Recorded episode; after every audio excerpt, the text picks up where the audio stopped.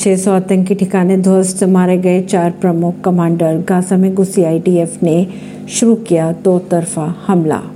Gaza पट्टी पर Israeli सेना के जमीनी जंग का आज छठा दिन है। इसराइल डिफेंस फोर्सेस ने आज गाजा के मुख्य शहर में दो तरफा हमले शुरू कर दिए। उसकी पैदल सेना के लाखों जवान और आग के गोले बरसते टैंकों ने हमास के आतंकियों के 600 से ज़्यादा ठिकाने ध्वस्त भी कर दिए।